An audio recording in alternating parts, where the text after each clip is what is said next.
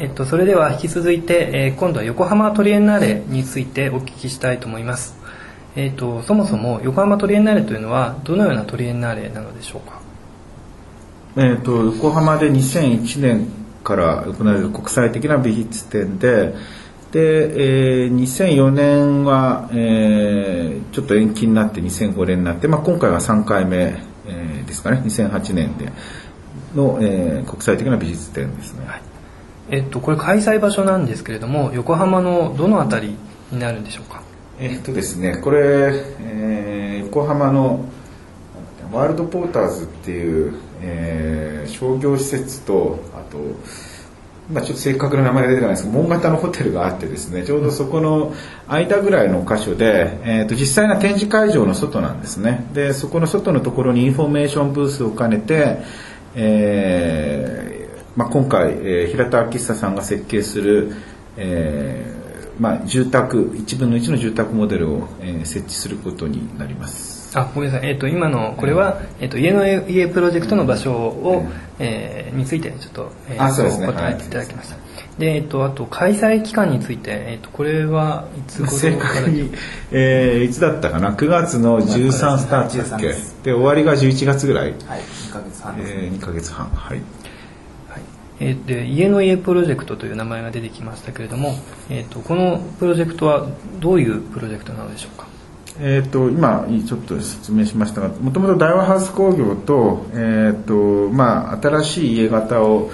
えー、考えるというプロジェクトを3年ぐらい前から、えーとまあ、うちの研究室で、まあえー、リサーチをやったりしてたんですが、まあえーと、その途中で、まあえーと、藤本壮介さんだとか牛村康隆さん石黒由紀さん月橋治さんら、まあ、いろんな建築家にも、えー、提案をしていただいてで、まあ、その中で、えーとまあ、平田さんに、まあ、今回あのちょうど横浜トリエンナーレもですねあの外部資金を導入しながらえー、何か、えー、関連施設を作るってことを模索していてですね。で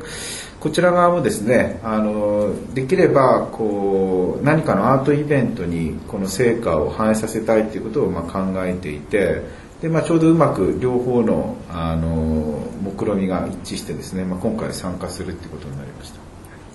えっと家の家ちょっと面白いネーミングだと思うんですけどもこのネーミングはどういう意味を持ってるんでしょうか？これ自体にあんま深い意味はないんですけど、まあ、家型を追求しているっていうことで、まあ、あのキングオブキングじゃないけど、まあ、家が家の中の最もあの家型みたいなのもあるし、まあ、あと実は視覚的な面白さですねカタカナで表記あるいはアルファベットで表記しても家の家というなんか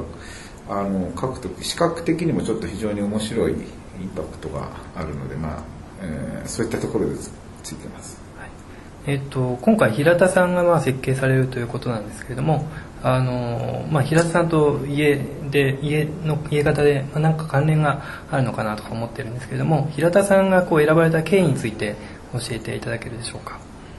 まあ、先ほど言ったように、まあ、比較的若手の建築家何組かに、まあ、依頼したんですが、まあ、その中でえー、特に平田さんのは、えーと、家家型っていう、まあ、普通に考えると三角屋根一発なんですけどもそれをこう、まあ、分棟形式というか屋根をこう分節してですね、まあ、彼のアイデアの中には、えーと、山脈のこう尾根というか胸あの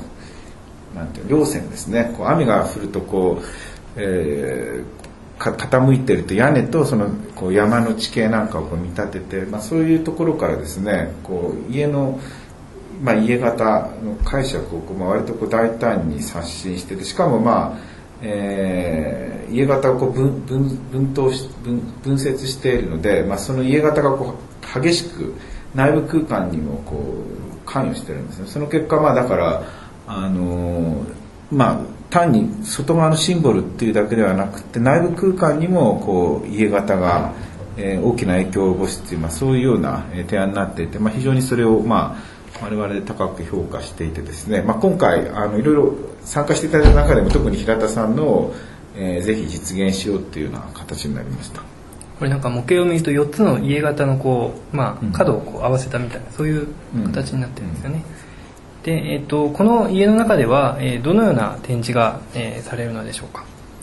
こういうところは、えーと、うちの研究室で、えー、M2 の野慎吾君が来て、はい、担当なので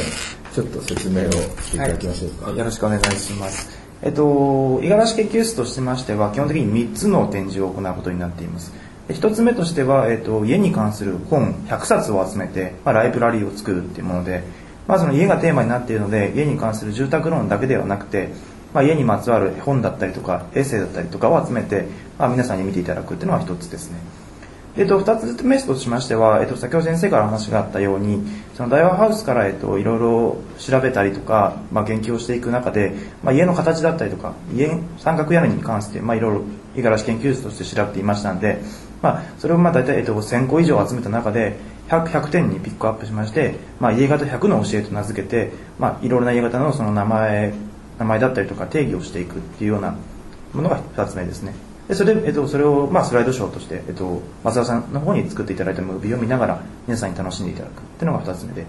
えっと、3つ目としましては、えっと、その100の教えからまあ派生したプロジェクトといいますか、まあ、いろいろな家の形を調べていくと、まあ、単純に物だけ建築だけじゃなくて、まあ、その携帯の絵文字だったりとかあとはそのグッズ家の中で使う雑貨のアイテムにも結構多く見つけることができたので、まあ、そのグッズの家型を集めてみて、まあ、平田さんの建築の中に置くってことで、まあ、本当の意味で家の中の家で家の家っていうような、まあ、建築の中で家のグッズを見つけられるっていうような家型グッズの展示を行っているその3つがありますね。はい、ありがとうございました。えっとまあ、最近ちょっと家型に関していろんなところで話がされてると思うんですけども今回もその家の家ということで、えー、まあ、どうしてその家型に、えー、あえて注目をしているのでしょうか？そこら辺ありましたらお願いします。えー、っとまあまあ、単純に今ね流行ってるっていうのもあって藤本壮介さんとかあの五十嵐潤さんとかも結構家型をあの積極的に使っていてまあまあ、ブームになってるのは事実ですよね。で、えーとまあ、こちらの方はあのさっき言った大和ハウスの、えーとまあ、住宅を今考えるっていう時に、まあ、やっぱり一般の人に最もこう馴染みの深い形で家型からまた考え始めようって話になったんですが、まあえーと、建築の流れから言うとポストモダンの時にも一度あの、まあ、モダニズムがまさに家型屋根を切り取ったのでこう、まあ、記号論的にこう家型っていうのは一度再評価されたことが多分あったんですよね。でその後また忘却されて今また行っているんです。今回はまあそういった記号性の操作というよりは家型がこうどういう空間の現象を起こすかっていうことの方に、まあ、むしろあの関心があるんではないかなというふうに思ってるんですけども、まあ、そういったような背景で、えーまあ、今回家型をテーマに、えー、展示を行い、まあ、これはあの今回一般の人にもいっぱい見てもらうっていうのがあるので、うん、あの切り口としては多分すごく共有してもらいやすいものになってると思います。ポストモダンの時はフィリップ・ジョンソンの AT&T ビルとかがまあ代表的なものですよね。で、えっとまあ、今回その違う形で E 型を再発見しようというのはとてもあの面白そうだと思います。でえっとえっと、関連イベントとしていくつかいろんなことがあるようですけれどもそれについて教えていただけるでしょうかえーとまあ、すでに終わったものとしては、えー、ラウンドリーディングプラスで、えー、代表的な戦後日本の住宅論を、えーまあ、若手の建築家でこう読むっていうのがありますあと、まあ、会期期間中は、まあ、平田明久さん、えー、含めてですねこのプロジェクトに関わっていただいた建築家でのトークショーもありますしあとはですねワークショップえー、割と子ども向けのワークショップで、えー、高松よし子さんのいる TO のワークショップなんかも企画してますしあとまあえっ、ー、とこの展示したものをですね会期終わったら壊すのもったいないんで誰か引き取ってくれないかという移築プロジェクトというか誰か期間中に多くの人見ていただくので誰か引き取ってくださいっていうのも展開しようと思ってますで詳しい日程は家の家と多分検索すれば、えー、ホームページ出てくるはずなんでそれで見ていただくということで。ありがとうございます。あの最後にえっ、ー、とズバリ五十嵐さんからこう見た、えー、見どころみたいなものがありましたら教えてください。でまあ、これはあのほとんどベネチアビエンナーレとスタート一緒なんですけども、えー、基本的にはすごく共通しているところがあって、えー石上さんのもその模型だとかドローイングっていうこう何か代理物で建築を見せるっていうのは、まあ、それ自体が建築そのものである空間そのものであるっていうのを、まあ、ベネチアでも見せるんですが、まあ、ここでも基本的には同じようなことをやっていてですねあの1分の1のスケールで平田ハウス、まあ、あの平田喫茶さんという、まあ、あの次世代を担うであろう、まあえー注目すべき若手建築家が、まあ、住空間を設計していてですねそれをまあ実際に入って体感できるってことが多分一番見どころで、